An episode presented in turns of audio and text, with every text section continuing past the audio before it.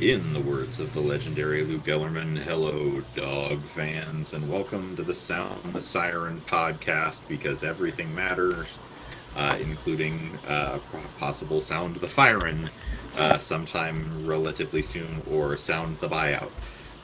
I am your host, Hooligan7. I'm joined tonight by F Mac, J Cap, and Leah. How's everybody doing this evening?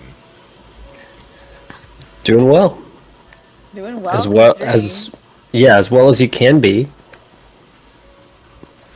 Yeah, let the heads roll.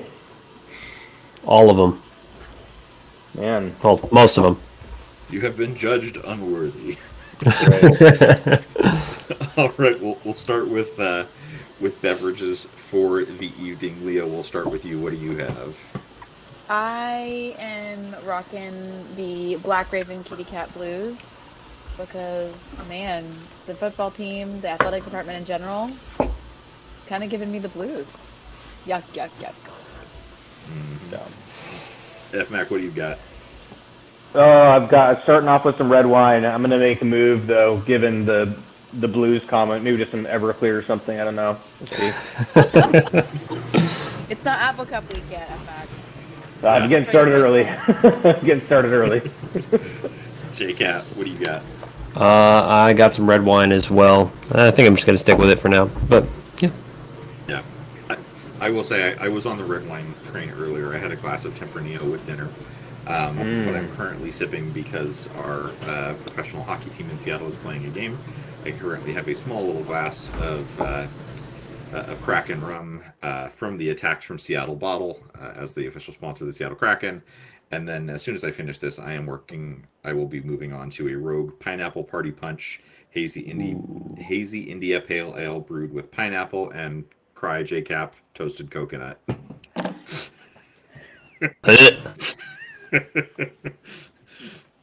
don't know what we're partying for, but hey, we'll take it. All right, moving on to our normal segment, the Dogman 67 special, stupid tweets. Anybody have anything? I just got one in reply to my silly tweet about the Seattle area getting an inch of rain today, and is that enough to put out the dumpster fire on Mott Lake? And some genius from Wazoo said, just wait until you lose the Apple Cup.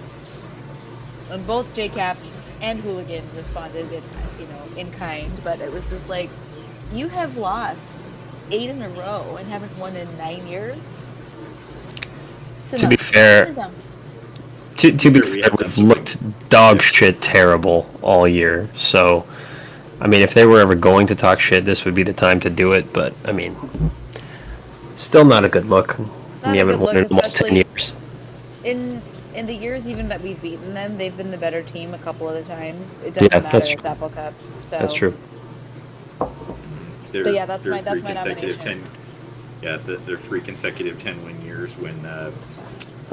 during our student tenures, Leah, and for the Apple Cup. Pip cheerio. I don't know that I have anything that stands out other than Wilner/Jen Cohen's continual tweeting standing for Justin Wilcox as a potential replacement of Jimmy Lake. No. He just cannot pick a lane because he's decided to go people who want Jimmy Lake / everybody fired, they're actually not the lunatic fringe, they're pretty reasonable. And then he follows that up by saying, and also I think UW should hire Justin Wilcox. No, friend. Which is basically Cal's offense has looked a little better than ours, but the gap between Justin Wilcox and Jimmy Lake in terms of their philosophy is negligible. It's not far.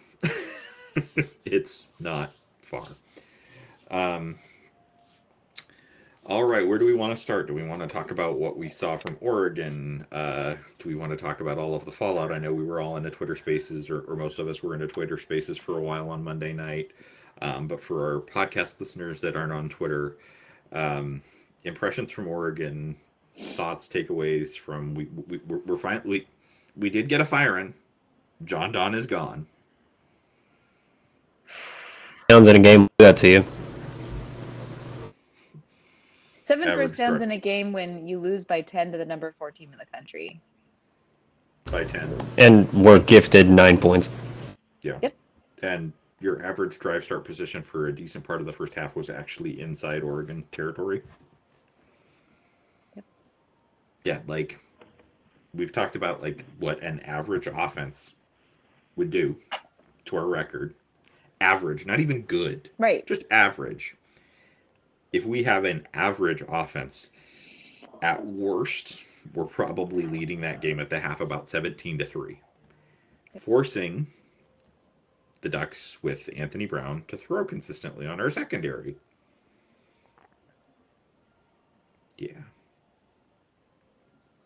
Yeah, it was. So it was really bad. It was, I guess, worse because I feel like Oregon is like their number 3 now, but. They're a very beatable team. Is even for our team, who's, you know, they have the talent, but they're not well coached. I never felt like, even at the end, it's like, you know, we could potentially surprise everybody and win the game like we get against Stanford, but wasn't to be. But it's like, that's almost even more frustrating to know that, like, yes, we lost by 10 and we were gifted 9 points, but also that we were probably good enough to win that game. That's, to me, that's worse. So. That I'll ever forgive the entire coaching staff for me not being able to send the tweet that I sent to the GC about you, that if we'd won that game, to tweet at Oregon football, you just lost to academic prowess. I wanted to send that tweet so bad. I'm upset about that. Missed opportunity. Right. Yeah, I think, I mean, overall, like my, like, the game basically, I mean, in terms of like, if you were to press me on my prediction heading in, it would have been pretty close to what we saw. But I mean, I thought our offense would be bad, but it was spectacularly bad. I was thinking like, hey, our offense isn't going to do much. Their offense is going to lean on us. Our defense is eventually going to wear out, and they're going to pull away in, you know, late third, fourth quarter. Like, that's about what I thought was going to happen. Now, I didn't anticipate our defense, you know, spotting us and our offense, what they did. And that's what made it like spectacularly bad in terms of the performance of our offense. It was so atrocious, that like, you know, you shouldn't have waited till the next day to fire John Don. You should have done it like that night. It was so bad. And under duress too. Like, I mean, he did that, like, I'm sure, like, basically it wasn't his, I mean, it had all the makings of looking like the athletic director forced him to do that, because he should have done it, as we know, weeks ago. So. Yeah, we were all there. Like, we were at the, I mean, my breaking point was Michigan, and I emailed Jen and, you know, CC'd, you know, everybody and their mom on that email. And it was like, hey, this guy needs to go. Like, it was a questionable hire to begin with. He has a, not just an average, but like a really terrible track record as an OC. Like, people saw this coming. Like, we need to make a change now, right? That was after Michigan. And we limped along for God knows like what reason. And, you know, finally, I mean, I wish Oregon would have punched it in at the end. Honestly, that's how I was feeling. Like, fuck us. Like, please punch it in. This is so bad. Like, just, like, bullet to the head, please. It's like my feeling. Not pulling any punches. Oh, I will say, I did think of a, while we're on the subject, I did just think of a stupid tweet. Shout out to all the Oregon fans that think that Cristobal was the one that ended, you know, or you know, ended Chris Peterson as a head coach, and, you know, that they're responsible for ending Jimmy Lake. I'm like, no, dumbasses, Jimmy Lake is responsible for ending Jimmy Lake. Like, did Oregon put a gun to Jimmy Lake? Did Oregon hire John Donovan? Did Oregon hire John Donovan? Did Oregon orchestrate the Montana loss? Wow. I mean, Oregon's responsible for some things, you know. Atrocious uniforms, you know, subpar academics, they're totally responsible for that. But in terms of our failures this year, no, they have no part in that. No, and they're a good team. They're not a great team. Like, I don't know why, like. I hope they make the playoffs so they get curb stomped on national TV. I hope that. Nah.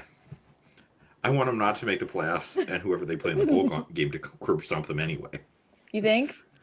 Yeah. Well, because I think they're not going to go into Salt Lake this weekend. It's little whatever happens. It's very little comfort to us, honestly, because we're just in such a terrible place, right? And you could say, oh, it'd be great if this and that. Like we, you know, hey, they deserve to talk all the shit they want because our head coach is just like a corny gaff machine from like the very beginning with the run the damn ball hat to like the academic prowess to like everything the guy does. Just like, oh. Well, man. I mean, I think that, you know, he absolutely started the week off really poorly with the academic prowess comment and taking an unnecessary dig at Oregon and just showing a lot of lack of maturity, lack of, you know, understanding the moment and understanding like this is really going to be bad for you. And actually, because he did that, he made the university president, as I said on our Twitter GC, he made her sit up and listen to what he was doing.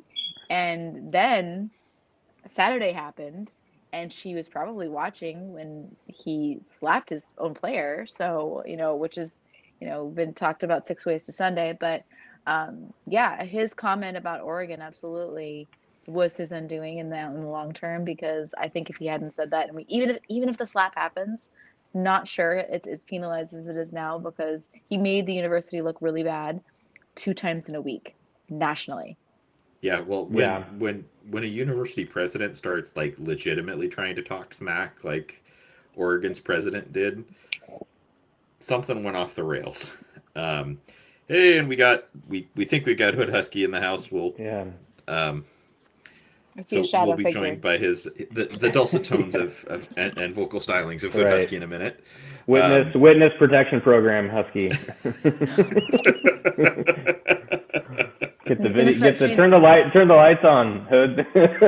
He's gonna start changing his name as often as DP does. Or F Mac, for that matter. Yeah, that's true. Guilty.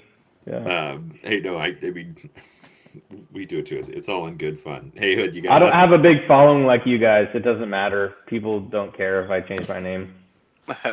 Yeah, I'm out here. Late Husky today. All right, Late Husky. We'll circle back. We're talking all things Oregon and Fallout and all of the things above, but. You sipping on anything or have any stupid tweets to shame?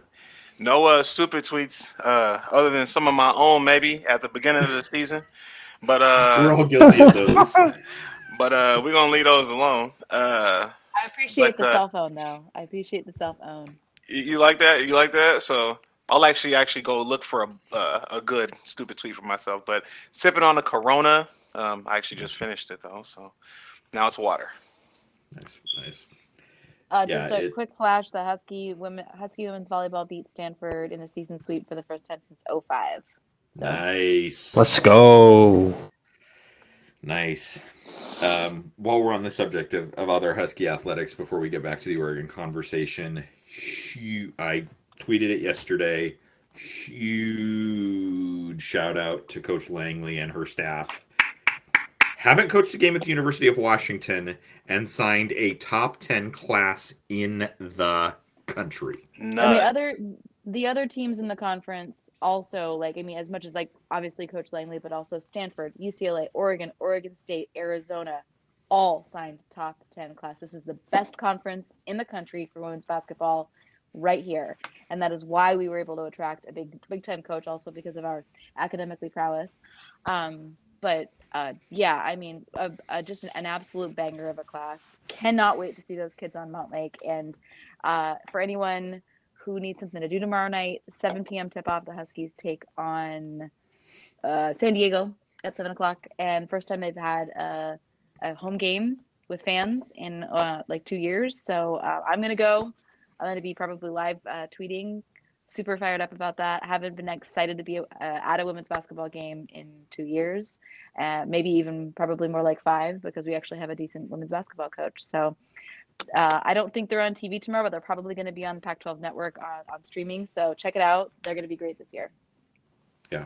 as much as it was, I will say, since we're talking about the academic prowess comment from Coach Lake, as much as it was not a good, from an awareness standpoint, that was not the thing that he needed to shout out in a rivalry week. For all of the Duck fans that are butthurt about that comment, it is true. I don't care if you're part of the same association of universities. The University of Washington is a better school than the University of Oregon, and fuck off if you can't see that. It's not close. It's close at the end of the day. It's a top 10 public university, based on, depending on which, which ranking, which services you'd like. Just get out of here. Anyway, back to the Oregon conversation. So John Don is gone. I will say I'm really encouraged and I'm looking forward to watching and listening to the game this weekend. I'm not going to be able to make it, but seeing what it's going to look like with Junior Adams getting a shot to call the plays, it sounds like there's been some pretty significant changes in terms of what we're doing scheme-wise as much as can be in an in-season adjustment like that. And I never thought we'd be here, but let's go, Bob. Yeah, I mean, how would it make Jimmy look if we finish the season 3-0? How's that going to make Jimmy look? Pretty bad, man. Terrible, absolutely. And it's very possible too. I think the kids are probably going to be excited to, because no one expects the Huskies to do anything. If they're just about 25% better offensively than they have been the rest of the season, they're gonna have a chance no matter what, because ASU, it's the best time to play Arizona State in Seattle is a November game when it's really wet. It's the best time to play them because they're not used to it for sure. So we're gonna have a good chance in all three of these games. We have a good, decent chance. We should be able to compete and, house money on the dogs this week. I think that they could shock them, but, I wouldn't be surprised either way. But I'm going to go put $7 on them at Snoqualmie Casino. Yep. It's a good choice. First time it's legal to do so, so I'm doing it. Seven's a number. Yeah, that's exactly. Again, Hooligan7. This is not an accident that dollar amount is being selected.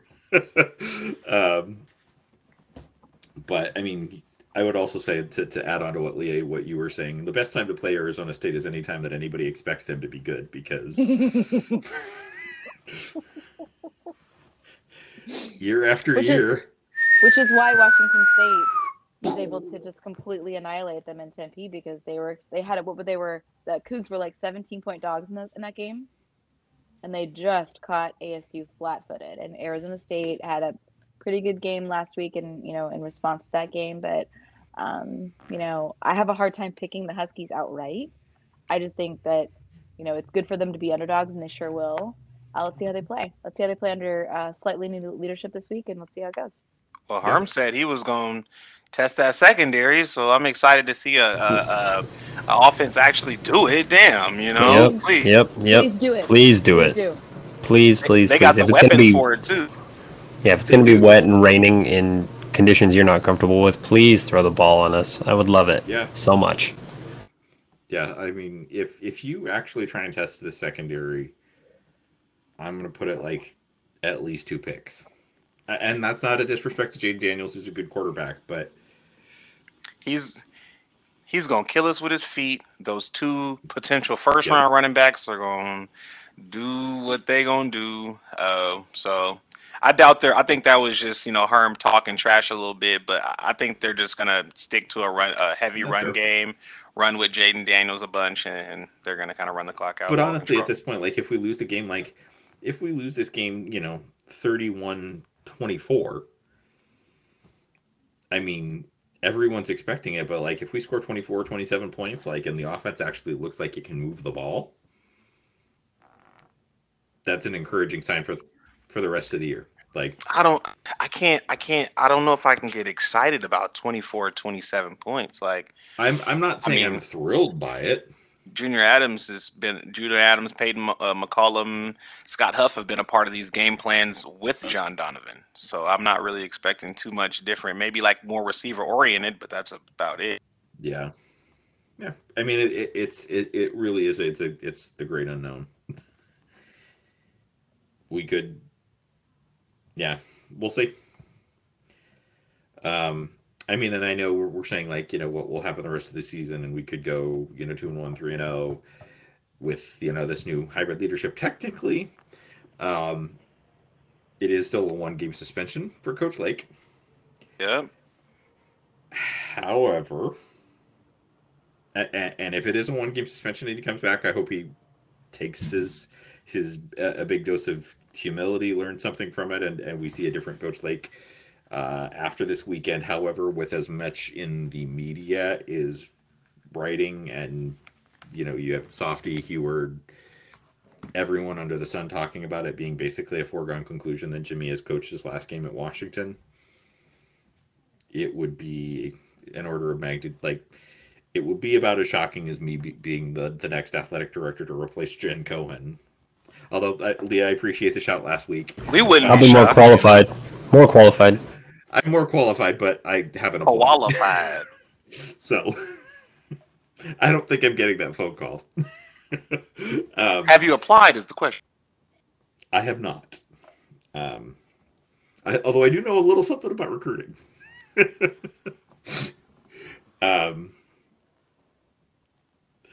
In any case, it's going to be an interesting rest of the season from what we've talked about, either in the spaces or kind of what you see in the rumor mill. What do you think is next? What do you hope for is next? What are you afraid of is next for our football program? And, you know, where's the high end? Where, you know, where's the optimistic?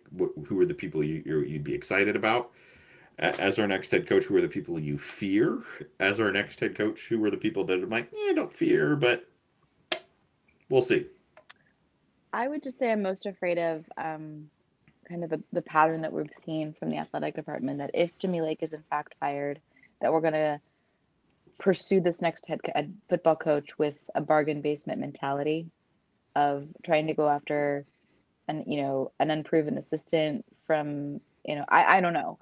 I'm concerned that we're afraid to open up the pocketbook, and especially given Coker's thread, shout out Coker. That was an amazing thread on finances. Bingo. We should be able to open up the pocketbook and decide this matters to our athletic department. It sure as hell matters to the bottom line of the athletic department, because if you spend money, it's the engine. If you spend money, you make money. And if you are not committed, we will find out how committed the University of Washington athletic department in this next hire. And not to be defeatist, but I have almost no faith in Jen Cohen as an athletic director. And so I feel like we are going to, the Justin Wilcox rumors may be very well true. And we just lost Hooligan. I think he just died in his chair. We were talking about it in the pre-show, like other than the faux pas that the run the damn ball, the mistakes, the like we talked about in spaces, like it's been said ad nauseum all week, as a one-off incident, the incident with Fuabai isn't the reason that a change is made. Mm-mm. It's everything. The confluence of all factors and kind of a straw that broke the camel's back situation. But outside of those faux pas, Justin Wilcox and Jimmy Lake is not a big difference in terms of their philosophy and how they coach a football team. You don't say, oh, well, this was a mistake, and then hire the guy that's going to run something like that's going to have a preference for an offensive philosophy that is slightly more advanced than what John Donovan brought to our program. He's probably got more football connections, especially with offensive guys, because didn't he work with like Sark and them? Mm-hmm. So I would think he just has more football connections, but it's still the same principle, like defensive guy who hasn't really run a program or built a program or had success. So I'm looking for somebody who's shown program building potential or has done it already. Yep. And I will say, Hood, to your point, that it's unfortunate because of the COVID year and like the circumstances of like, it could have been a very different situation if COVID hadn't happened and we'd seen a full season last year from Coach Lake. It's unfortunate, but reality is still reality. It's where the reality is now, man. The image of the school is just... It's taken a beating. And then the other piece of it is that, like, perhaps he wasn't in his first year on the job like Coach Lake was when COVID happened. But perhaps no program in the conference lost more momentum due to the pandemic than Cal. They were kind of a sneaky pick if a season had happened normally based on the experience that they returned, that they could have stepped up and won the North. And, like, under different circumstances, could I be intrigued by a Wilcox hire? Yes. Where we're at right now with what you're seeing from an attendance standpoint, you need to go out and do everything you possibly can to make a hire that fans, boosters are going to be excited about. Unanimously. Yeah. I think, honestly, a little bit about the Justin Wilcox, boosting by John Wilner is a little bit about Justin Wilcox probably wants out of Cal, because Cal is not doing a damn thing to support their athletes. They are an embarrassment. And he wants to be in a place where that supports football. So in some ways, like, I would love to see him either be at DC for a couple of years again and then, like, give him another shot. But right now, I'm just like, oh, this is a real big reach to do that. Yep.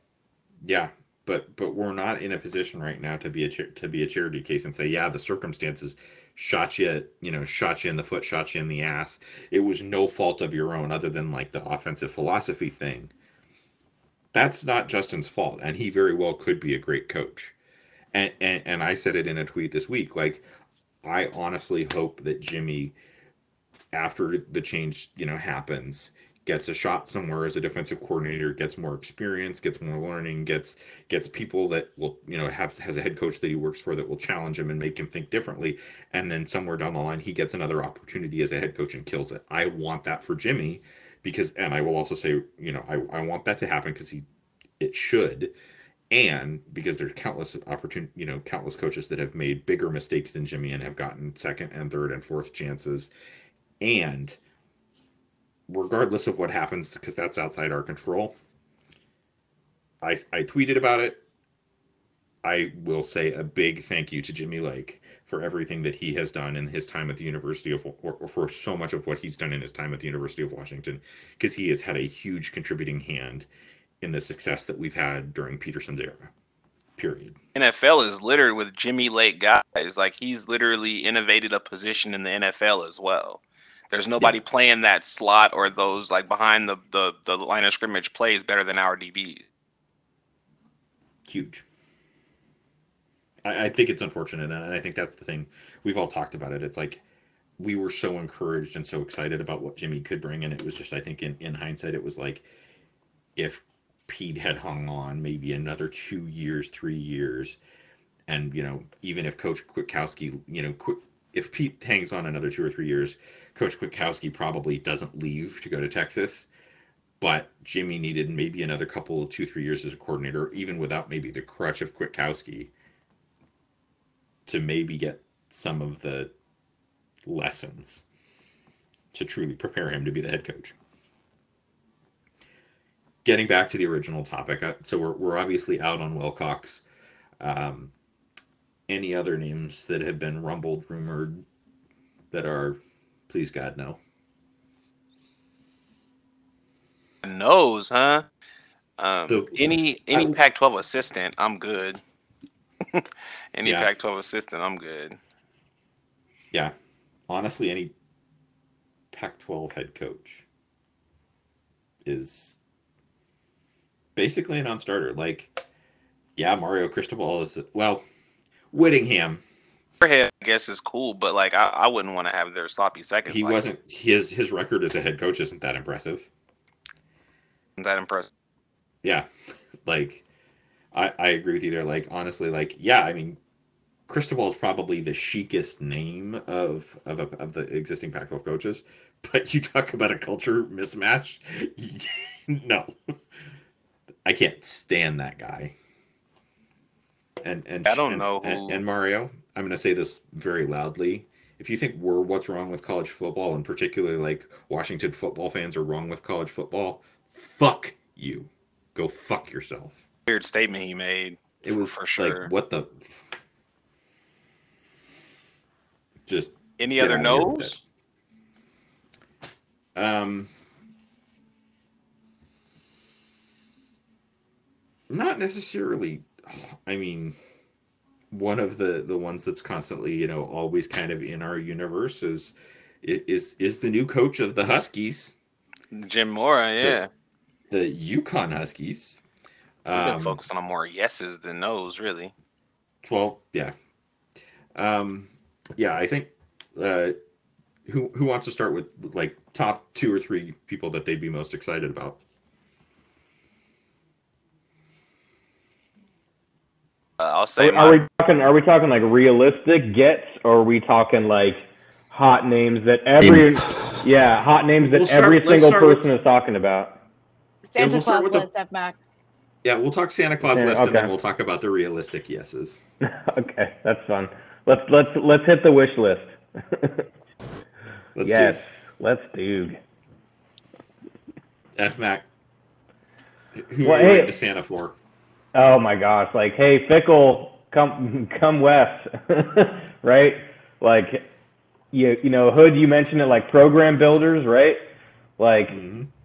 You know, that's who he is, right? Like program builder, like someone who can take something that's, you know, average and just build and build and build. And he's going to be putting dudes in the league this year too. Like, mm-hmm. I mean, he's, you know, man.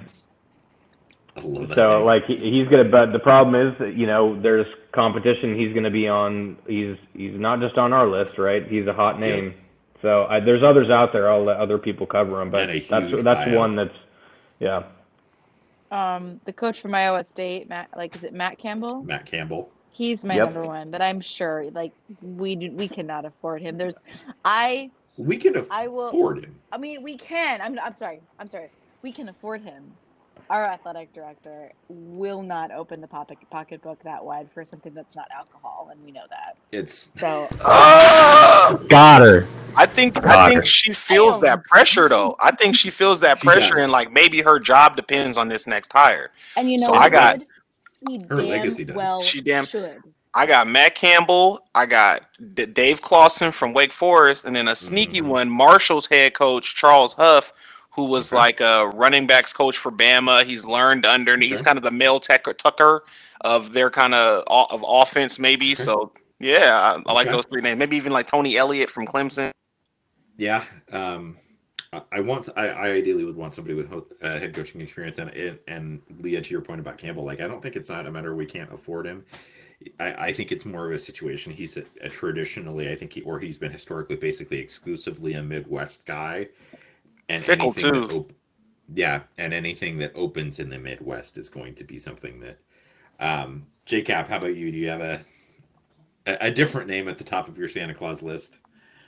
I mean, if we're talking about Santa Claus list, I mean, you have to start with Kellen Moore, right?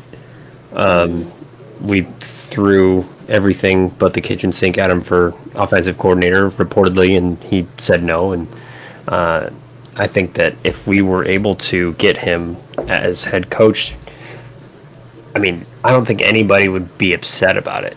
I can't think of any faction of UW fans that would be mad about it, because, I mean, there's always the people that have been saying, get away from the CP tree, but he's a little bit different because he was a player. He wasn't coaching with Chris Peterson. So. A shit ton of NFL experience. Exactly. He has a shit ton of NFL experience and successful NFL experience.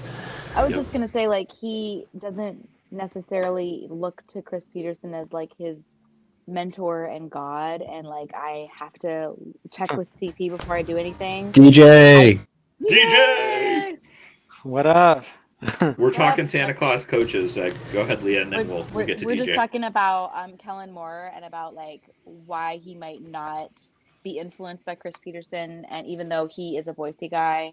he has his own career completely independent of coaching underneath Chris Peterson. And so I find him to be probably different than anybody else that we currently have on staff that's coached with and for him, in that, like, he might take some guidance and some, like, if he were the coach, like, he might bounce some ideas off CP, but he's not going to be like, oh, Chris Peterson says I shouldn't do this. He knows he is the head coach. That is his decision, and he can look to him for guidance, but ultimately it's his call. Same philosophy that Jen Cohen should have for her position, but she is derelict in that duty.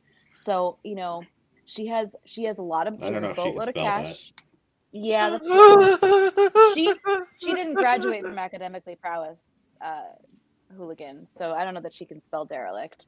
But anyway, so we're talking, DJ, we're talking about Santa Claus, you know, list for head coaches, assuming that Jimmy Lake gets fired. So that's what we're at. Hood. Yes, I want to go out two more. I will say, like, Bill O'Brien, and then maybe even like Byron Leftwich. Leftwich, I'm with you on. Byron Leftwich is going to be an NFL head coach in 2 years. There's no point for him to come here. I mean, we said the same thing about Bieniemy, you know what I mean? So maybe need some experience real quick and then slide into it. Yeah, I'm with you on Leftwich. I think it's a pipe dream, even more so than Kellen Moore is. Bill O'Brien, that's a very risk reward hire. Rehabilitation you right now. Yeah. Yeah. The well for Sark, though. In multiple ways, I'm sure. Yeah.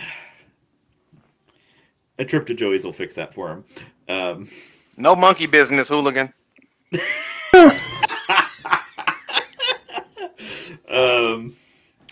DJ, Santa Claus, who's at the top of your list? And I'll give mine. Yeah, so I have no idea who you guys brought up or who you guys talked about. Just tuned in. But yeah, Kellen Moore, he's up there for me pretty high, if not number one. Let's see. Like, I don't know if I'm trying to think of guys that maybe you guys haven't. I'm sure you guys talked about Herman. No? We have not. Herman yet. That's one that I could see. I mean, he's not number one, but he's definitely up there. Hold on, who else did I write down? Another one, Billy Napier from Louisiana. Yeah, I don't think that's a Santa Claus pipe. Sorry. Yeah, that's a realistic one. Like, I gotcha. We're talking about like the shoot for the stars type of guys that we basically we get another Chris Peterson. Okay, well, Fickle from Cincinnati. Yeah, like I don't think we're going to get him, because I think if he's going to go somewhere, it's going to go to LSU or maybe USC or something like that. We're not going to then. The factors like we could buy him out. I don't think we're going to then. We're with as expensive as his buyout is. Yeah, I don't think we have the appetite to buy him out and then pay him what it would take to have him as our head coach. Yeah, him and Lane Kiffin would be my, like, what do you call it, Santa Claus ones that I don't think will happen, but I'd love to see. Kiffin, I mean, like, Squitz has talked about it and about, like, in our monetary, like, although I will say with some of the names that we've seen getting involved with Mott Lake Futures, it gives me at least a little bit more of a kernel for thought about that we could get serious and go a little heavier in terms of what we're going to be paying our next head coach. My absolute pie in the sky, more duging than DP talking about our O-line before the season, is Coach Pete's compatriot on the Fox pregame, Bob Stoops. I would lose my ever-loving shit in the best way possible. Stoops would be just an out, like, oh my God, how the hell did we pull that off? CP, do work, man. Recommend that, you know what I'm saying? And they're like, but that's not, that's together in the Mott Lake Futures. That's CP influence, but not tree. That would be just, right. That would be the oh my God, like, and if he's got any. Bob, this is how you succeed, and this is how you succeed in the West Coast. Bob, I mean, oh my God. But, has he said that he never wants to coach again, or is it like the kind of Chris Peterson who's like, maybe come back, we're not sure? I don't know. Yeah, that you're. I forgot about Stoops, and I've been thinking about him last few days, but just now I forgot about him. But yeah, that would be awesome. As I said at a GC, and I'm going to say this for our podcast audience, just because I hope they get a chuckle out of it. The amount that the Ducks would shit their pants would vastly exceed the amount of duck shit that has ever been deposited in Drumheller Fountain. I'm concerned about Bob Stoops being a culture fit at Washington. That's my big concern. Yeah. I can see that being a concern, but... That's what your assistants are for. Yeah, it's... I think it'll be fine. I think the amount of times that I think we could try and thread the needle between a great football coach and a true culture fit at the University of Washington, particularly as college football migrates to probably a model that's less tied to academics, is CPs don't grow on trees. I mean, when Stoops, did he step down like Peterson, or is that how, or did he get fired? He stepped. Yeah, he didn't. He didn't get fired. Okay. He stepped down and stepped away, and they elevated Riley. I wish we had that same situation. Riley stepping in. Oh my goodness. So guys do better. Ryan Day, Lincoln Rock, they do better early, but you see they kind of start to fizzle when they don't get defensive guys. Kerry Coombs looks bad. Grinch looks okay, but when they start to fizzle out, like they do, but you can sustain. Get the momentum early from winning 2-3 years, and then you can sustain that. Like Kerry Coombs ain't the guy. Shoot, Ohio State could bring in Jimmy Lake for DC next year, and they rebound absolutely. Right immediately. And the era that we're in college football, we've talked about it in the GCs, and particularly from a fan attrition standpoint. Our offense is putting points on the board. That's exciting. Like, is our fan base going to sit still for we're losing games 48-45 all the time? No. But when was the last time we scored 40 points against a good team? Yeah, when we had Sark as a coach. when we lost to Baylor like 64-67 or something like that, and then fired Nick Holt. I mean, granted, it was RG3 in Baylor, but, like... Yeah. 777 yards. Yeah. That was insane. And you guys may have already talked about this, but we talked about this in Spaces the other day. Like, fans want offenses. They want exciting offenses. That's how you get the fans more involved. That's how you get more fans. That's how you get some recruits looking at you. Like, you're going to be on TV more often. And... Yeah, that would be. I want to see us put up 40 points against good defense. It's been. When was that Baylor game? Was that like 8 years ago, 9 years ago? I don't even know. That was 2011. Oh, 10, damn. You old, DJ. Yeah, I'm old. I think I've told the story on the pod before, but I watched that game from Cheers in downtown Sydney, Australia. Hood, you haven't heard that story? Yeah, no, I was living and working at that time. I was 2 months into my time down in Sydney. Took a morning off from work because it was the next morning because Australia's a day ahead of us. Walked into the bar. I was figuring I'd be up in the back somewhere where they'd find a stream and be sitting there by myself. I had my Husky gear on. I had a Jake Locker jersey on. I didn't get into the bar. I had not stepped fully into the bar when I hear to my kind of forward left, "Hey, go Dogs!" Group of 7 or 8 Husky fans that had collected and gathered. Like, this is one of my all-time favorite Husky stories because this shit matters. I stayed in contact with some of those folks for a couple of years. Like, that's one of the, 8,000 miles from Seattle. Like I said, I was expecting to be, I could do things on my own, expecting to just have a couple of beers, watch the game, be cool. Like the the community that we all have as Husky fans is truly special. And we just need our department to understand why this shit matters. International brand. It doesn't even seem hard, dude. Like, you can keep a resemblance of this defense by retaining, you know, one or two key components of it. Malo, Harris, whatever, whoever you want to pick, one or two people, and you still get this death row D, this identity. You know, we're NTU if you really look at it, you know, and you're telling me, well, Harris hasn't been responsible for developing these DBs either. So you keep D-Lo, you keep DBs, and you can find a, you know, a charismatic linebacker coach to develop and bring in, you know, young guys.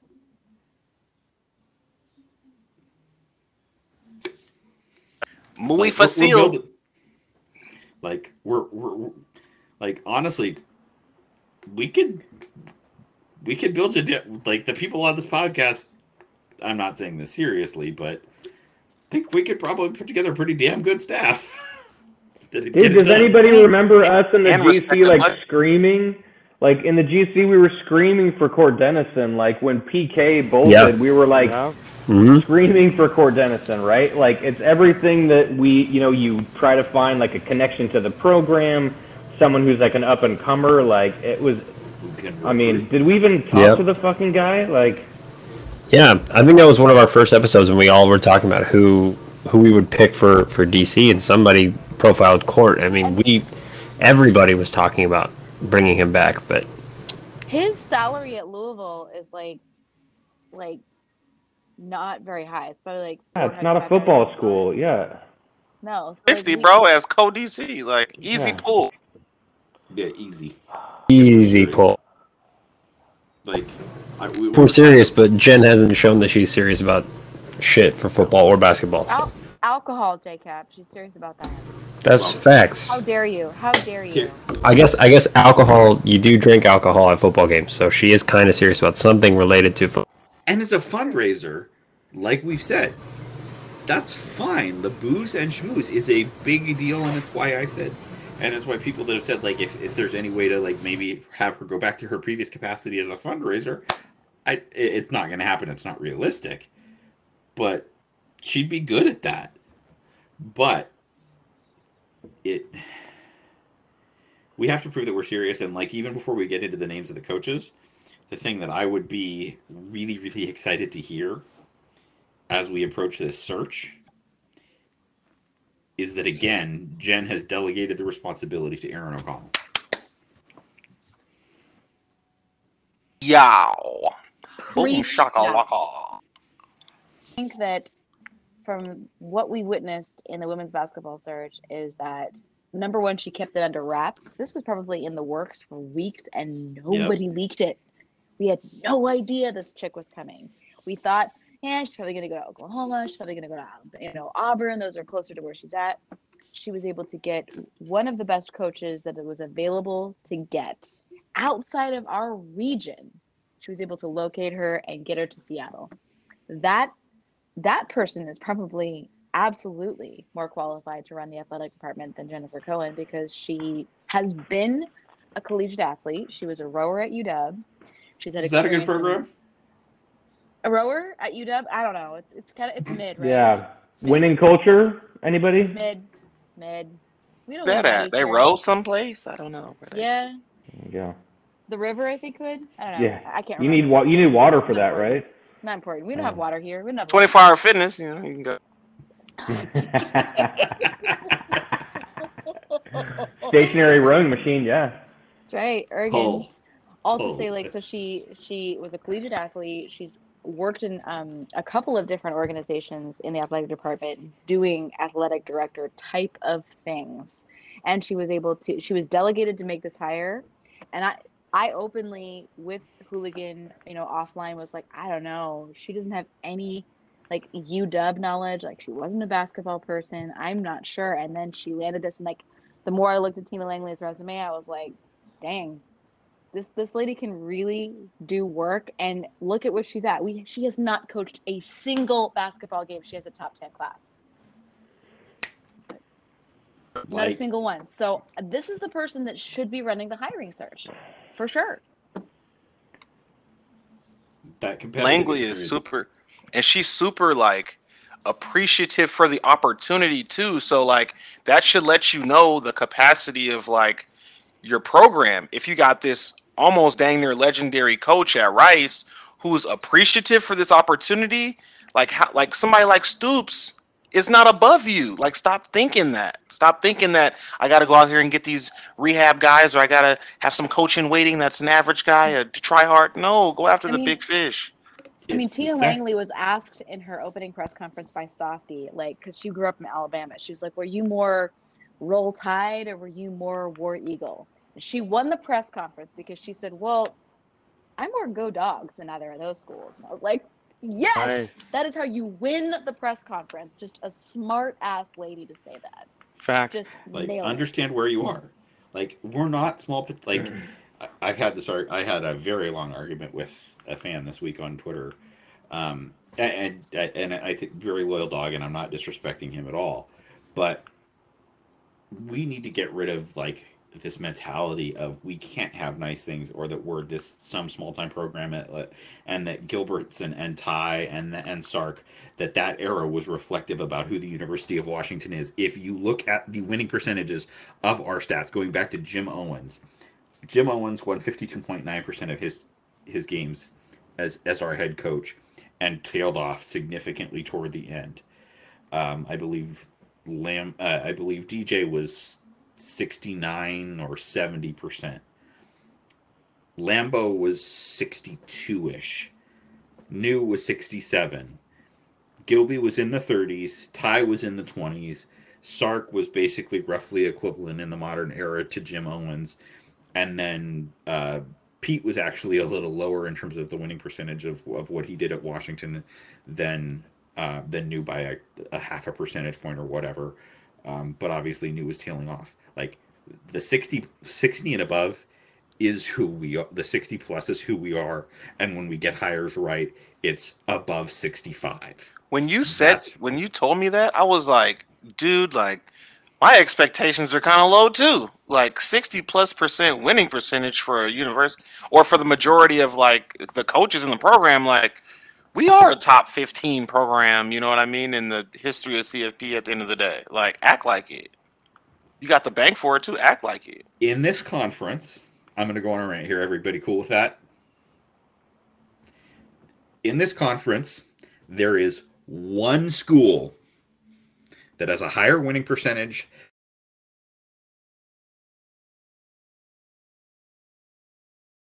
Oh no! Rant over. Rant done. Audio. I guess it's fight on. I'm gonna guess. Yes, yeah, it is. I'm gonna. Yeah. We can finish that for him.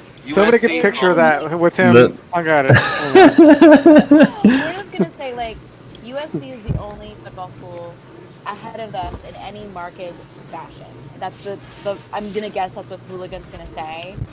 And so we need to act like we're just as big of an alpha as SC, because we are. Damn it, we in terms of not being SC, we have the budget. We just do. We need to act like we are. We have big boy pants on. We need to open up the pocketbook and spend like we want to win, because it matters. We have fans that want to come. We want to enjoy ourselves, and it's just a shame that we're kind of acting like we're trying to be really, you know, budget conscious in this. No, you have the money, spend it. And with George K coming down the pipe, do you think USC is gonna be like, oh my God, we can't afford this team? No, they're gonna grab James Franklin. They're gonna grab Matt Campbell. They're gonna grab somebody that's gonna have a ton of momentum. Obviously, going into these new media rights, you know, negotiations and things like that. So, you know, if we're planning on matching any of the energy that USC is probably going to bring into this new head coaching search, as well as obviously with what Oregon's doing, we're going to need to step our game up, or we're going to fall behind teams like, because Jed Fish looked good, you know what I mean? Carl Durrell's struggling, but there's a lot of teams in this conference that look good. Oregon State is better every year, so we can fall behind in the North real easy if we, you know, don't have a great hire. The other thing is, we have an advantage on USC. We are a more consistent and stronger revenue generator than USC. Or is my audio still killed? No. Oh, no, you're straight. Yeah. We just listen. Hood, is that your smoke alarm again? Man, I pray there's no fire in the house. The marijuana, bro, I'm smoking and the weed is setting it off.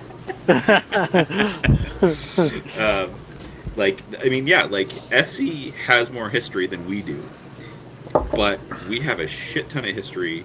Like, the only school that comes really close to us consistently over history is UCLA. Is close. Stanford is there in terms of Rose Bowl appearances, but Stanford is not consistently serious about football, and neither is UCLA. But, like, in terms of recency, UW has a ton more recent success than UCLA. Like, we need to stop acting like we're small time, because we're not, let alone the market that's like, and that's UW's history, and that's who we are, let alone the fact of what our city is right now.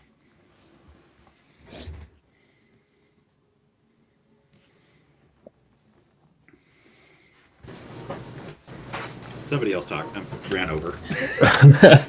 So we talked about the pipe dream pie in the sky hires. What's everybody's realistic hire looking like?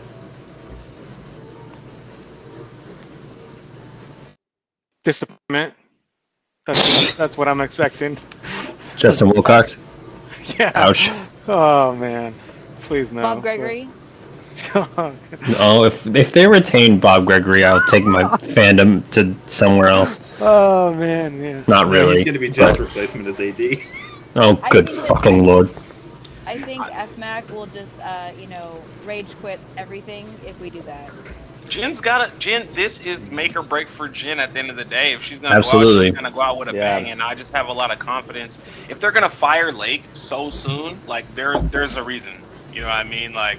They're gonna eat that money. There's a reason, She's gonna swing for the fences. I feel like, and if she swings and misses, then that's it. But I think she'll at least try. That's the best argument that it's not Wilcox, is that she knows that her butt is on the line too, and so like the safe play, like she knows that if it doesn't go right, it's for sure over. So she knows that she has to get this one right.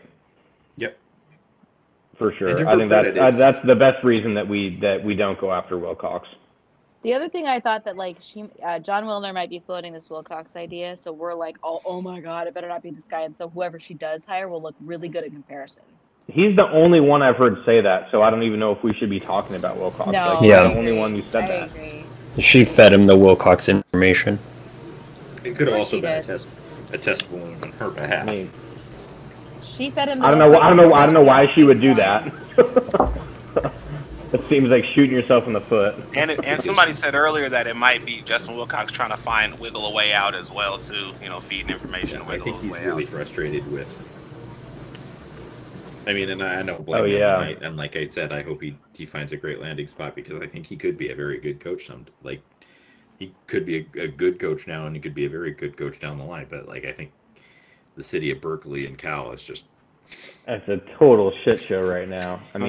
He tries to run forward, and they just here's your pulling your feet out from under you. His buyout's $17 million. If Cal fired him, I wonder what it would be if we took him and brought him here. We'd probably pay five, six, I don't know, several million dollars, and that'd be ridiculous on top of just hiring him. But yeah, his buyout's insane. If that Cal fired him, okay. Then what is Wilner smoking? Somebody tell Wilner to wake up. Or setting off this smoke detector. That's what he's smoking. Yeah. You're hearing the bullshit alarm in the back go off. That's what it is. Yeah. All right. In terms of we've kind of done our pie in the sky. FMAC, do you want to go with in terms of who? Basically realistic, but an optimistic or somebody you'd be excited by?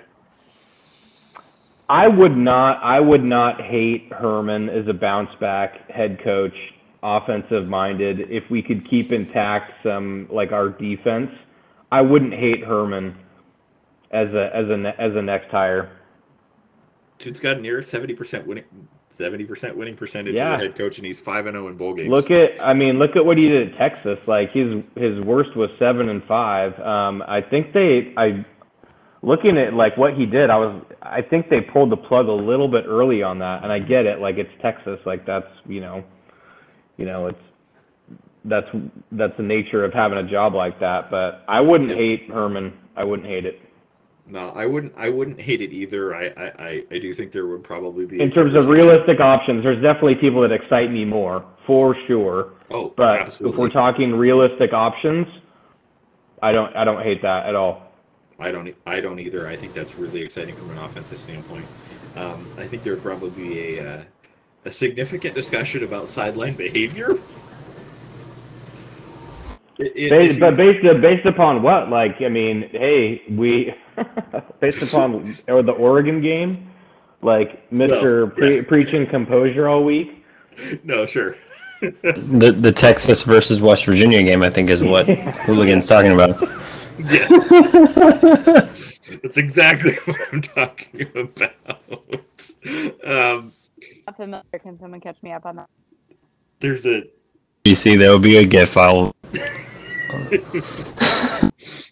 The situation. Somebody was talking trash, and then he just like was Baker. It was Baker. No. It was Drew Locke against West Virginia. Oh, that's right. No, Mizzou. So Drew Locke from Mizzou. Oh, Mizzou. That's right. So he was like doing his Drew Locke impersonation. That's right. It was basically a I don't remember the character's name from The Water Boy, but Bobby Boucher. No, not Bobby Boucher. The deep swamp Cajun coach who couldn't talk.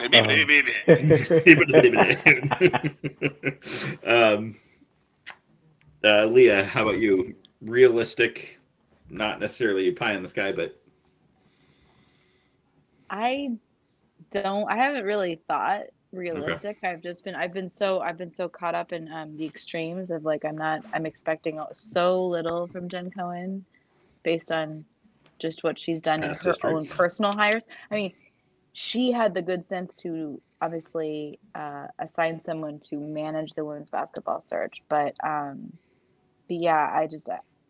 this is too important probably for her to assign this hire to anyone but herself, and it kind of makes her look weak if she doesn't, frankly. So I just, more than anything, I just hope that she just does her homework and that she isn't swayed entirely by Chris Peterson, because he is not the athletic director. She is. And the only person who will be judged on this hire is her, not him, her. So, listen to the guys that are getting involved with Mott Lake Futures. Yep.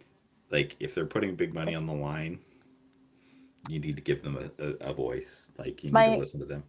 My only hope is that we just keep our 5-star quarterback happy and we get someone in with a pretty baller offense, because we obviously need to keep Sam. We need to keep our wide receivers. We have a great receiving core, so that would be whoever that is. Somebody realistic that has a pretty good offensive playbook. That's who I would want. I don't know who that is. I've been like so caught up in like high end and like bargain shopping that I haven't really looked at who we have realistically able to get. So I forgot who said it, if it was Acrop or somebody else, but yeah, do whatever Damon Heward wants. As far as like what it comes to the players and like playing Sam, whatever it takes to make Sam happy and keep him on the team.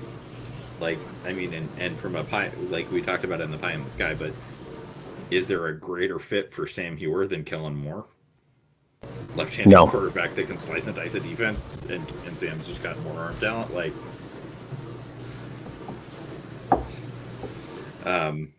I don't think Kellen Moore is pie in the sky. Like, I don't as a head coach opportunity. I don't think that's pie in the sky. I think that's something that he might be excited about. Boise State, he's from Washington. He's from Prosser. Yeah. Why do people think he's so unattainable? Like, tell me about that. Like, why do we feel? Well, we went hard at him for OC because we don't trust Jen to spend the money to get him. And he could be a head coach, NFL head coach next year. Yeah. But I mean, it's his first year as an offensive coordinator, is it not? Second. I think that Second? Okay. Yeah. But either way, I think he's got some time. On that, he's very young still. If Bieniemy don't have a job, yeah. he's not getting one either right now. Like Brady yeah. don't have one, and Joe Brady had an innovative offense, you know. So yeah, Bieniemy, there's been some rumblings that Bieniemy had some transgressionary issues that were a concern, but it's also I would also argue that this. I mean, we could have an entire pod about the shit that the NFL takes seriously and makes it yep. to, and then the things that they don't, and all of the factors that play into that. That's a different conversation. J Cap, how about you? Realistic, excited about hire. Realistic, excited about hire. DJ mentioned him earlier when he hopped on, Billy Napier. I think that's a realistic hire. I think that's a hire that we could make from Louisiana. We talk about a guy that has built a program. I spent a little bit of time watching some of Louisiana this year after the Oregon game, just kind of talking to other people about who might be available. And I like his creativity. The run game looked a little bit interesting for sure, comparatively to what we've been seeing from John Donovan. So I think, well, I guess to be fair, anything's been creative comparatively to John Donovan, but yeah, I think Billy Napier would be a good fit for us. Hood, you got? How about you, Hood? Anybody you? I think like what I'm looking at is I'm looking at Jay Norvell at Nevada. I think that's somebody who's shown that he could not only build a program but have a great offense. And he's currently only making $625 as a HC, so. I mean, not only can you kind of bargain ball, but you could also get somebody who's got a proven track record, you know, and you can go crazy on the staff as far as spending is concerned. So that's my guy right there, Jay Norvell. All right. F Mac? Can he do push-ups in an interview, though? That's the question. That sold in on Hopkins, so that's like the deal sealer. I think. Sorry, I missed the topic. Are we back, Ron? I thought I kicked it off with Herman. Yeah, he did. Oh, yeah, that's right. You did. Yeah. Sorry about that. DJ, did you go or? Yeah. So I'm gonna answer your question in like two different ways. One, so mine would be Herman.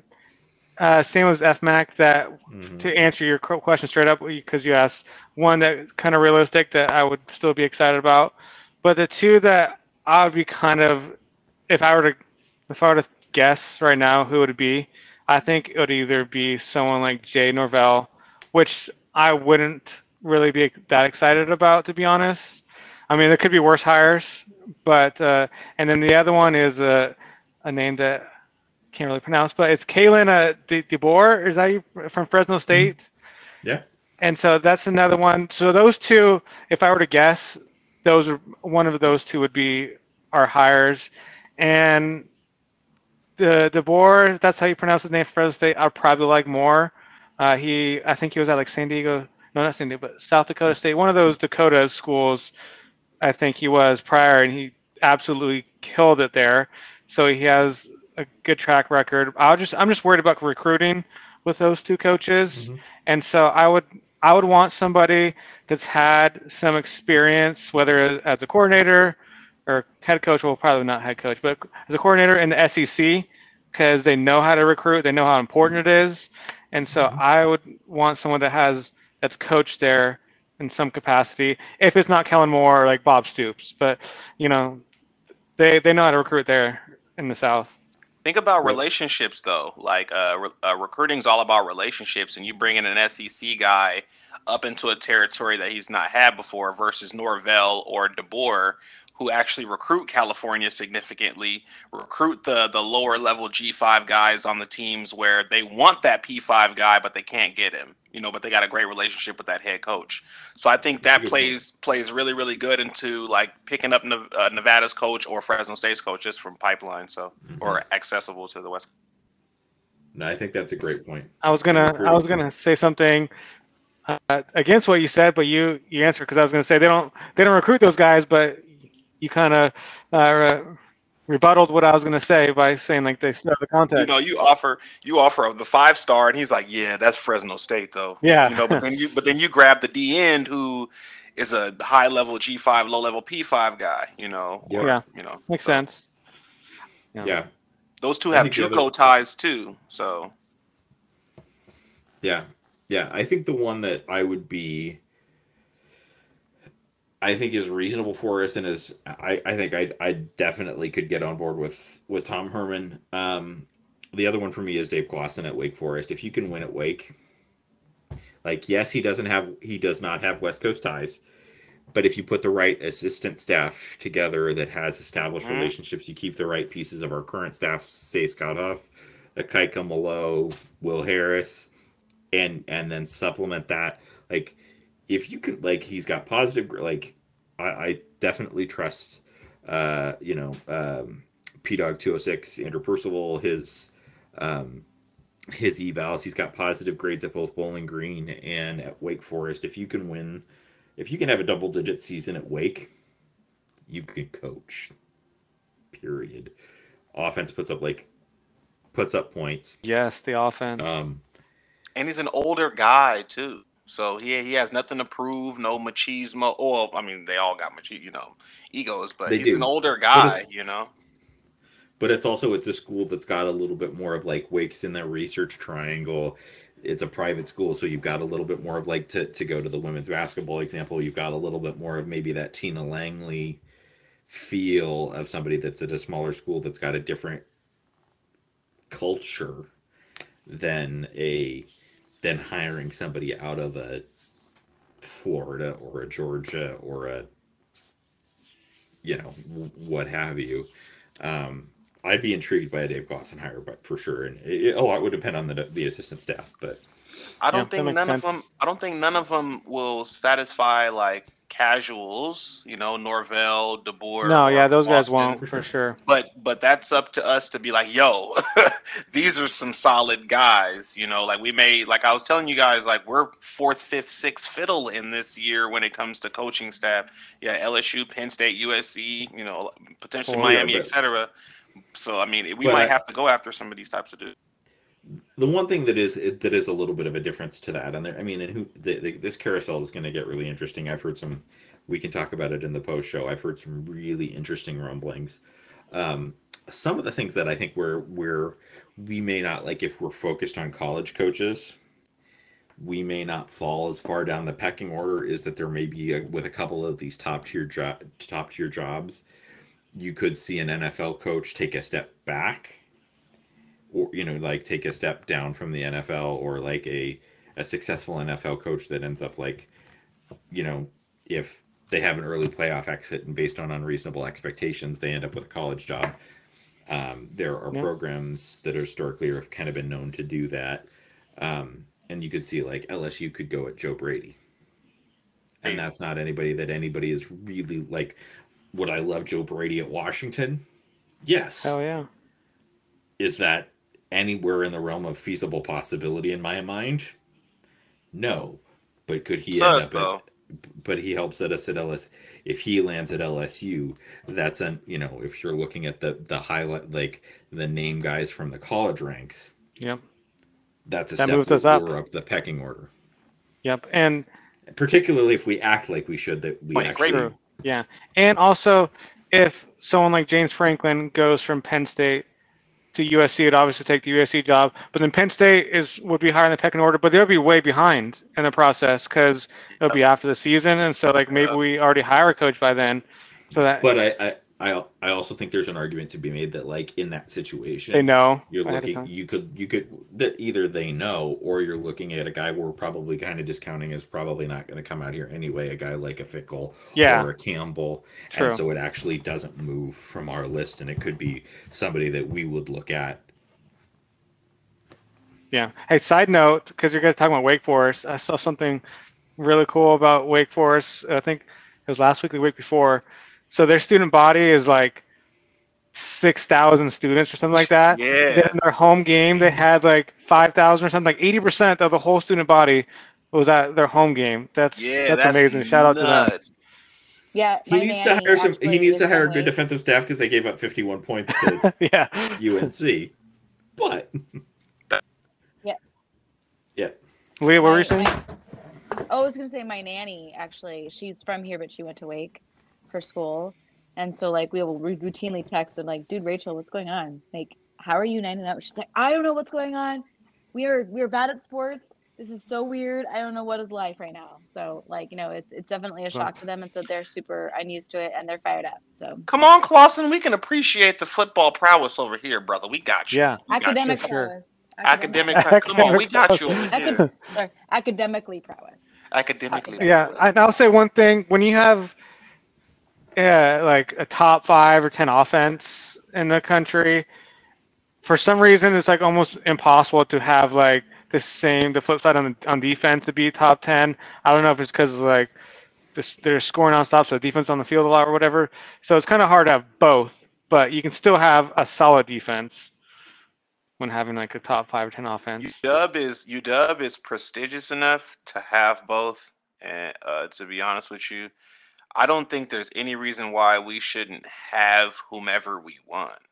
You know, to be honest with you, like I don't see why we shouldn't. So,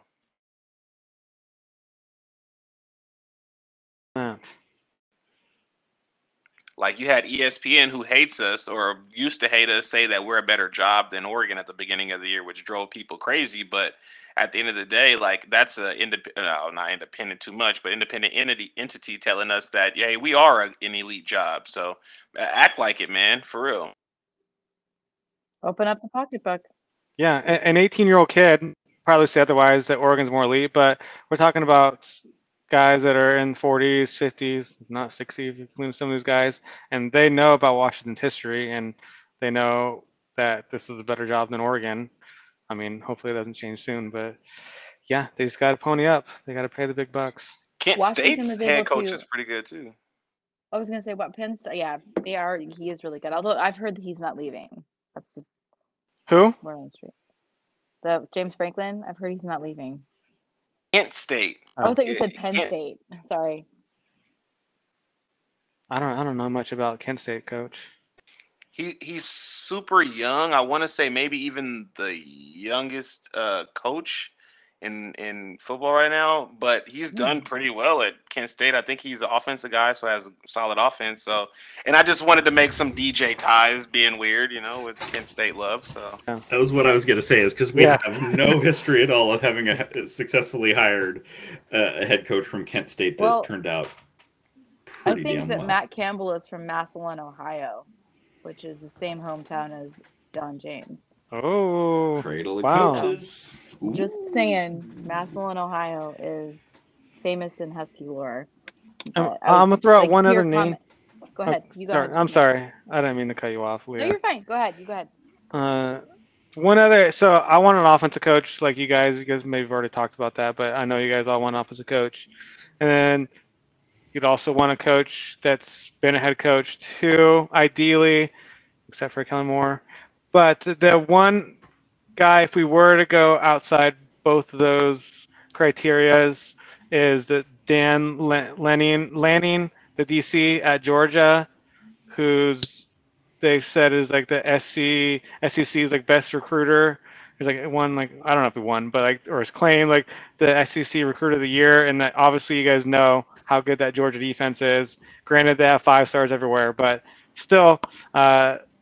If we were to go outside those boxes, that's another name that they're out there. I just worry about. Well, I was just going to say that Dan Lanning, I was surprised that the name didn't come up yet. I mean, it was one of the guys that everyone's been talking about in the GCs, the big ones or the pod or whoever it is. But definitely been a name that's been out there a little bit, and I was surprised it took this long for him to come up. Monken, too. Yeah, him too. Hard of Dallas Bowl. Part of Dallas Bowl. He had some NFL players on that team, man. He recruited DeAndre Brown, like the 6'6" best receiver in the country. He had Edo Smith. That's Southern Miss, right? Yeah. Yeah, well, Edo Smith, and then his quarterback was Nick Mullins. Yeah, well, and I believe one of the receivers was Robert Davis. I think there was I think I said somebody made a comp or I think it was actually the TSIO guys that made a comp of when we signed Taj, was a lot like that. The receiver that racked up a ton of yards against this in that Heart of Dallas Bowl. Would be intriguing. I'd like to see a little bit more success. I mean, he got it turned around at Southern Miss. Obviously, he knows how to get it done at Georgia.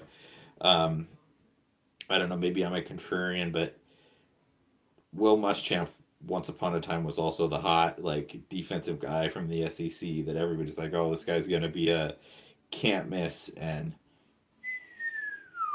they shake the landscape up, too, over here, man. Yeah, it's gonna be a very interesting carousel, and certainly we're gonna have a lot to talk about going forward. Anybody have anything else we should chat about tonight, or should we wrap it? Dave Chappelle skit, wrap it up then. That shit up. All right. Wrap it up, B. All right, everybody, thanks for listening. Hope you guys enjoy this hour and a half of discussion about the Huskies and the coaching search. We'll be back next week, possibly multiple times. At some point, we will cover hoops, both men's and women's. Obviously, there's a lot more to be optimistic about on the women's side of things right now, which is a little bit unprecedented, given where the program was under Jody Wynn. Hey, come out and support. You want to see a dub? Come out and see the girls.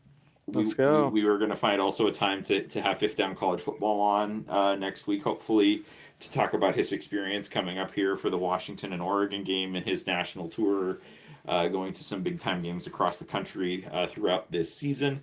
Thanks for listening, Go Dogs. We will also stay tuned, whether it's from the podcast account, my account, or one of my compatriots here.